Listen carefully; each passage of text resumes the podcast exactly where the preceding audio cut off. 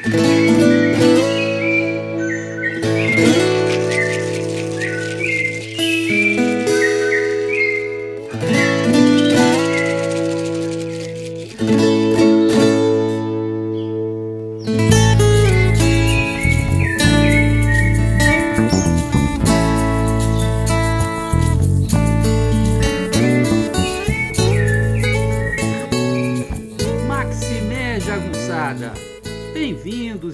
bem-vindas a Urucuia, um podcast feito para te ajudar a ler Grande Sertão Veredas e outras obras do nosso amado João Guimarães Rosa. Eu sou o Marcos Alvito. Oi, pessoal, tudo bem? O programa de hoje surgiu de uma pergunta que sempre me fazem. Como vocês sabem, eu dou cursos de leitura do Grande Sertão Veredas. Nesses cursos a gente lê do primeiro até o último parágrafo. E eu coloco isso no Facebook, mando isso por e-mail, divulgo isso de tudo quanto é jeito, mas tem sempre gente me perguntando: mas quanto tempo leva? Quanto tempo demora para ler o Grande Sertão Veredas? Então, eu resolvi responder de vez essa pergunta. O episódio de hoje se chama, o episódio 14 se chama Quanto tempo leva para ler o Grande Sertão Veredas? Então vamos lá. Vou tentar responder essa pergunta de uma maneira que nunca mais me façam essa indagação. Quanto tempo leva para ler Grande Sertão Veredas? Vejamos. Na mais recente edição da Companhia das Letras, o livro tem 444 páginas. Digamos que você leia 6 horas por dia uma velocidade moderada, 7 páginas por hora. A calculadora me indica que você vai demorar exatamente, precisamente, 10,57 dias para ler Grande Sertão Veredas. Pronto? Está respondida de forma cabal, milimétrica, a pergunta que mais me fazem acerca do livro. Agora, se a pergunta fosse outra, eu não teria uma resposta aritmética. Se me indagassem quanto tempo demora para entender o livro, por exemplo, eu diria que demora mais ou menos umas três leituras e muitas reflexões.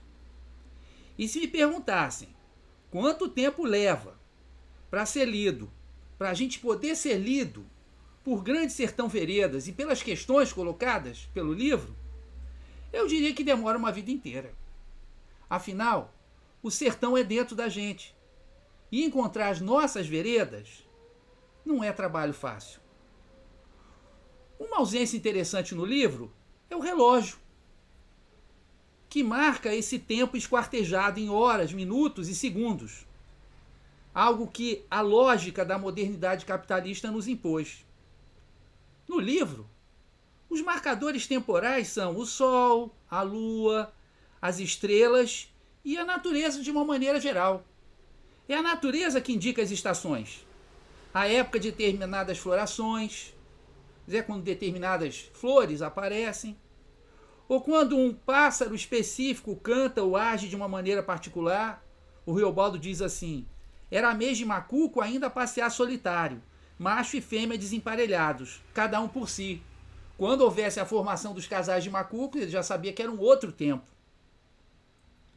Eventualmente, um mês é mencionado, sobretudo maio. Mas maio é totalmente especial, uma exceção que confirma a regra.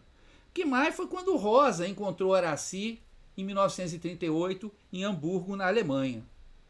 E ele homenageia esse encontro porque o encontro entre Riobaldo e o menino se dá exatamente no mês, do maio, no mês de maio, assim como outros encontros importantes do Riobaldo vão se dar no mês de maio. Mas o mesmo maio também é caracterizado pelo ciclo vegetal. Ele fala: No tempo de maio, quando o algodão lá lã, tudo o branquinho. Portanto, mesmo quando um mês é mencionado, o que importa mesmo é o ciclo da natureza, é o tempo do mundo e não o tempo dos homens, não o tempo da sociedade, né? Quando Riobaldo vai para as veredas mortas, disposto a fazer o pacto com o diabo, ele diz: Eu subi de lá noitinha, hora em que a capivara acorda. Aliás, o meu curso é nessa hora que capivara acorda, começa às 7 horas da noite. Cercar o inimigo durante a madrugada é perigoso, muito perigoso, porque é tempo de vagalume. Esses são mil demais, sobre toda a parte. A gente mal chega, eles vão se esparramando de acender na grama em redor. É uma esteira de luz de fogo verde que tudo alastra. Quer dizer, você ia lá de madrugada cercar o inimigo, mas vagalumes apareciam e iluminavam tudo e você ficava, né? À mercê aí, né? É, do inimigo. Não é que a palavra tempo não apareça no Grande Sertão Veredas. Ela aparece. Ela aparece muito. Mas de uma forma totalmente diferente, captada pela ideia de que cada coisa tem o seu tempo. O tempo de beberem um café, o tempo de partida, o tempo de todas as doideiras, o tempo de guerra, tempo de penar, tempo de criança e por aí afora. Não é um tempo mensurável, não é o relógio se impondo sobre o homem, é o homem tingindo de significado o tempo. E Obaldo tem consciência da tirania que o tempo medido pelo relógio significa. Ele diz assim: Sei quem é o chefe? Só o gatilho de arma de fogo e os ponteiros do relógio. Esse é o chefe que manda na gente todos os dias, não é mesmo? Todo mundo sabe disso. O ponteiro do relógio. Rosa afirmou: Quando escrevo, não penso na literatura, penso em capturar coisas vivas. O leitor ou leitora se apercebe disso. Muitos descrevem a experiência de ler o livro como uma espécie de feitiço, como disse uma aluna minha. Ou como eu chamei, numa resenha, um labirinto de significados. Isso não pode ser percebido em uma leitura apressada, preocupada com o tempo. Em outras palavras, em uma antileitura de Grande Sertão Veredas. O próprio Rosa alertava sempre acerca da necessidade de ruminar o seu texto, de ler feito boi, esse bicho do qual ele tanto gostava. Ele explicava que para ele escrever era descobrir um novo pedaço de infinito. Na travessia que tenho feito com várias das minhas turmas, compostas por pessoas que estão dispostas a viver essa travessia, a viver essa aventura, todos percebem isso. As infinitas possibilidades de interpretação, as apropriações que cada um, que cada uma faz da obra rosiana. O que, que essa obra diz para ele? O que, que essa obra lê dentro dele? Né? Muitos rosianos, aí eu me incluo, dizem que tiveram suas vidas transformadas pela leitura, releitura e três leituras do livro. Eu mesmo. Eu me transformei em rosiano, me batizando no Rio Urucuia em 2016, em agosto de 2016, e minha vida mudou completamente nesses últimos cinco anos.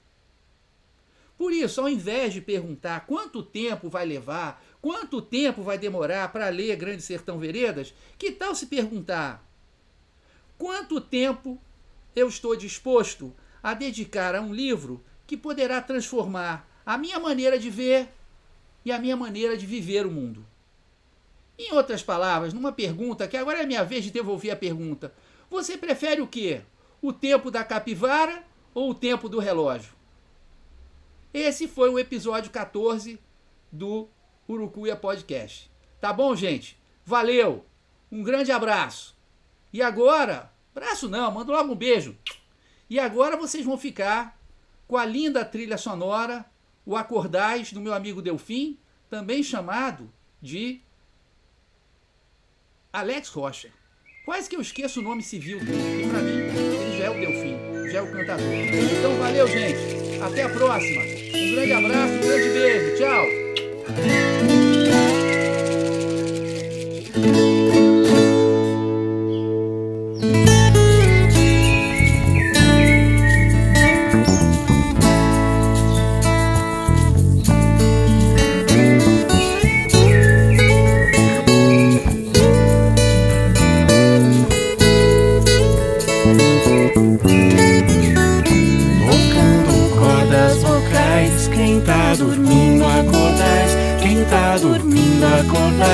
Quem tá dormindo acordais, a casa agora adentrais, quem tá dormindo acordais, quem tá dormindo acordais, quem tá dormindo acordais.